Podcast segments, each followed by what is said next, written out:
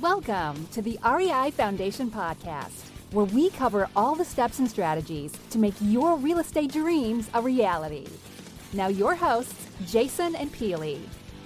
Hi, everybody, and welcome again to the REI Foundation Podcast with Jason and Peely. Today is Multi Family Monday. So, the question of the day is How are you able to invest out of state? Isn't that, aren't you nervous about it? Isn't isn't that um, risky? So, yeah, there's a little bit of nervousness. And yes, any investment's going to be risky, but it is doable.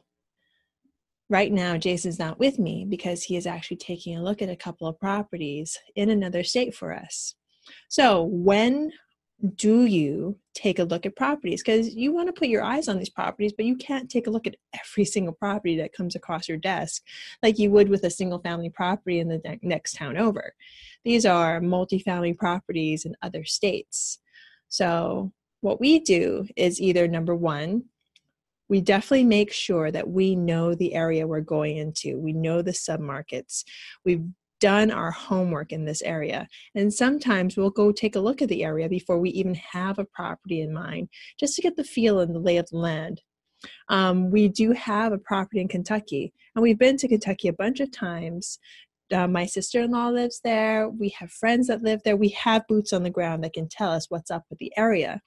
And we do have a team now in that area that, that'll they'll tell us the different things and the different nuances of each town so that we can make an educated decision.